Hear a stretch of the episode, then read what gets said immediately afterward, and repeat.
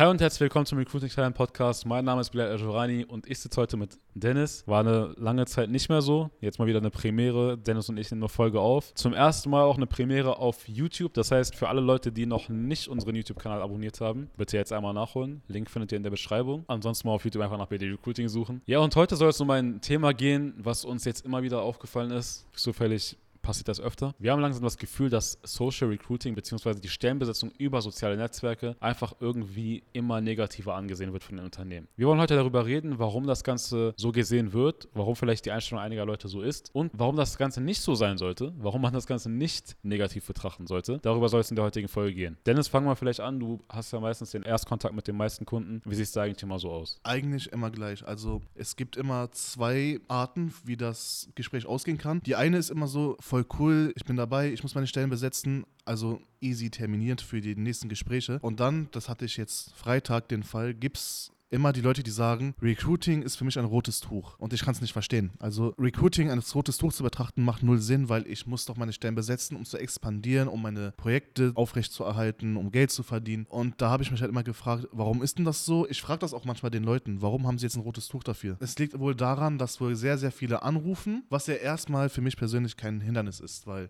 wenn ein gutes Produkt da ist, dann wird der Vertrieb auch stark sein. Aber ich denke, es ist meistens so, was wir auch oft mitkriegen. Wir haben es ausprobiert für einen Niedrigpreis und dann gab es null Ergebnisse. Und ich bin ganz ehrlich, ich kann das überhaupt nicht nachvollziehen, dass man mit der Methode keine Ergebnisse hat. Ich weiß jetzt nicht, du bist ja in der Kundenbetreuung, du kannst es ja nochmal viel besser nachvollziehen, warum das vielleicht so ist. Ja, klar. Ich meine, du hast gerade angesprochen, die meisten Leute erzählen ja schon von ihrer Erfahrung, wie sie das Ganze gemacht haben und sagen dann auch meistens, jo, wir haben, keine Ahnung, was war das extremste Beispiel? Ich habe 100 Euro Marketingbudget oder so für drei Monate Betreuung. Das hast du mal gehört, glaube ich, von einem Nee, Kunden. Das war so, der hat 500 Euro für drei Monate bezahlt. Ja. für die Dienstleistung und als ich ihn gefragt habe, wie war das Marketingbudget dann, hat er gesagt, was für ein Marketingbudget. Also er Ja. wusste nichts davon. Ja, ja, das ist ja krass. Ne? Also man muss sich das Ganze mal so vorstellen, die Leute nehmen 500 Euro, wir reden jetzt mal ein bisschen transparent, 500 Euro für eine Dienstleistung inklusive des Marketingbudgets. Und wir empfehlen in der Regel zwischen 300 und 500 Euro für eine relativ leicht zu besetzende Stelle. Das heißt, in dem Fall kann man schon davon ausgehen, okay, da wurde wahrscheinlich am Marketingbudget sehr, sehr stark gespart. Wahrscheinlich auch an der Dienstleistung selbst, dass die einfach qualitativ nicht so gut war. Und da braucht man auch ganz ehrlich dann nicht erwarten, dass man gute Ergebnisse bekommt. Weil Dennis hat schon gesagt, wir haben einfach die Erfahrung gemacht, jetzt über zig Kunden hinweg, dass man einfach eine Stelle irgendwie immer besetzt bekommt. Man muss natürlich, das ist ja eine Sache, die wir natürlich auch immer machen mit unseren Kunden, eine laufende Betreuung führen. Das heißt, wir schauen uns die Marketingkampagnen an und das ist ja eben der springende Punkt und der Unterschied zwischen wahrscheinlich einigen anderen Marketingagenturen und uns. Wir betreuen nämlich die Projekte so, dass wir einfach immer schauen, okay, woran hat es jetzt gelegen, dass diese Woche zum Beispiel keine einzige Bewerbung reinkam?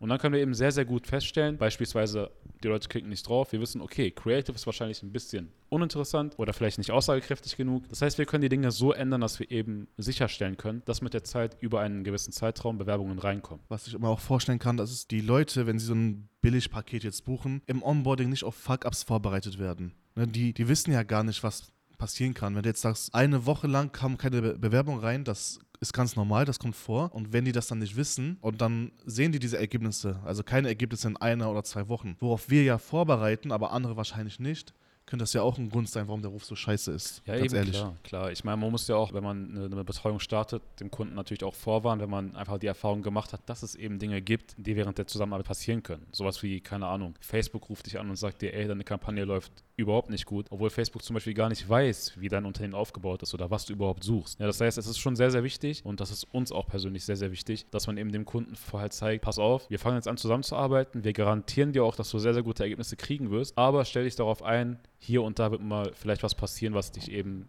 erstmal wundern wird. Und wir erklären dir ganz genau, warum das so ist. Aber was ich letztens gehört habe, ist, ähm, das war eine Firma, die hat CNC-Mitarbeiter gesucht. Ist jetzt nichts extrem krasses, ist Ja. wichtig, aber nicht krass, der Job. Ist vielleicht eine unpopular Opinion. Aber der wollte, er hat mit einer anderen Agentur gesprochen, die wollten 2000 Marketingbudget im Monat. Also Krass. nur Marketingbudget. Das ist krass. Das verstehe ich auch nicht. Ja.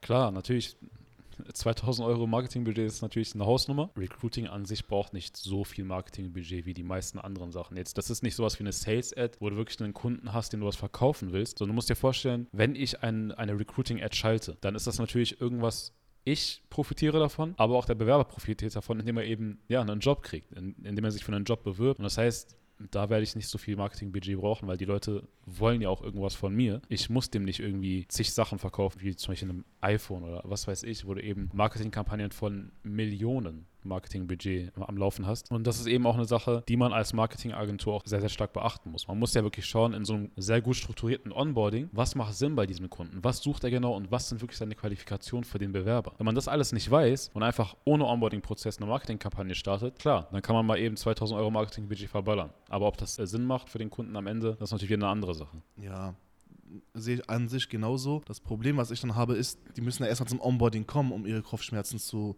äh, zu verlieren. Deswegen bin ich auch immer teils dankbar, wenn die sagen, wir haben schon Erfahrungen, weil dann kann ich fragen, okay, woran ist es gescheitert und kann dann an genau diesen Punkten ansetzen. Wenn er jetzt sagt, mir war die Betreuung war einfach zu schwammig. Ich habe nie was gehört. Wenn dann eine Bewerbung kam, war sie scheiße. Das war nämlich auch ein Feedback, was ich bekommen habe, dass die anscheinend, so, es ist ja nur Mutmaßung, aber das Targeting ist anscheinend so schlecht, dass Schrottbewerbungen kommen von Leuten, die null qualifiziert sind. Anscheinend gibt es auch keine Vorqualifizierung bei jedem. Das ist auch krass. Ne? Also wenn man sich das vorstellt, klar, es gibt die, äh, die Jobportale, ne? Stepstone, Indeed und so weiter, wo man halt quasi fast gar keine Bewerbungen inzwischen mehr bekommt für wirklich ja, hochqualifizierte Jobs. Und wenn, dann sind es meistens eher schwach qualifizierte Leute. Und dann gibt es auf dem anderen Ende des Spektrums, ja, Agenturen, die wahrscheinlich einem, keine Ahnung, ich übertreibe jetzt mal 60 Bewerbungen die Woche anbieten, wo ihr dann aber denkst, ey, 60 Bewerbungen, das klingt ja mal so krass, wo sind diese ganzen Leute hergekommen? Und dann schaust du dir die Bewerbungen an, liest dir die ganzen Lebensläufe durch oder was weiß ich, wie die Leute jetzt, äh, also was für Angaben die sammeln und dann denkst dir, jo, 90% davon passen gar nicht in mein Profil rein. Und das ist, das ist, ja. das ist eine krasse Sache. Das ist ja so viel Zeitverschwendung für den Personaler dann oder für den Geschäftsführer, je nachdem, wie groß das Unternehmen ist. Das ist ja auch wieder nicht zielführend.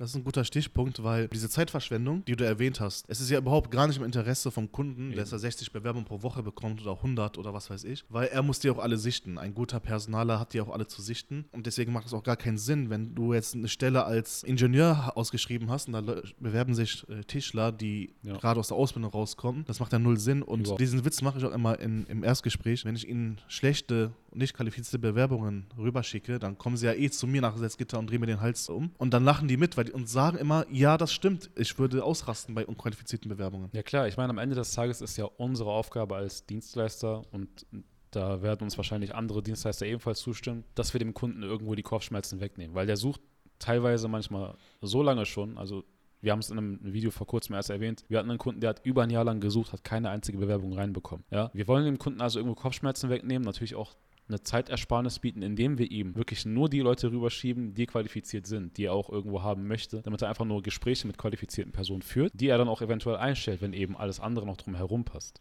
Ja, das ist ja sehr, sehr wichtig. Wie Dennis schon gesagt hat, wir wollen nicht, dass er 60 Bewerbungen reinbekommt und dann alle abarbeiten muss und am Ende ist keiner davon qualifiziert. Was will ein CNC-Fräser oder was will jemand, der CNC-Fräser holt mit einem, mit einem Tischler? Ja, das braucht er nicht. Das macht keinen Sinn.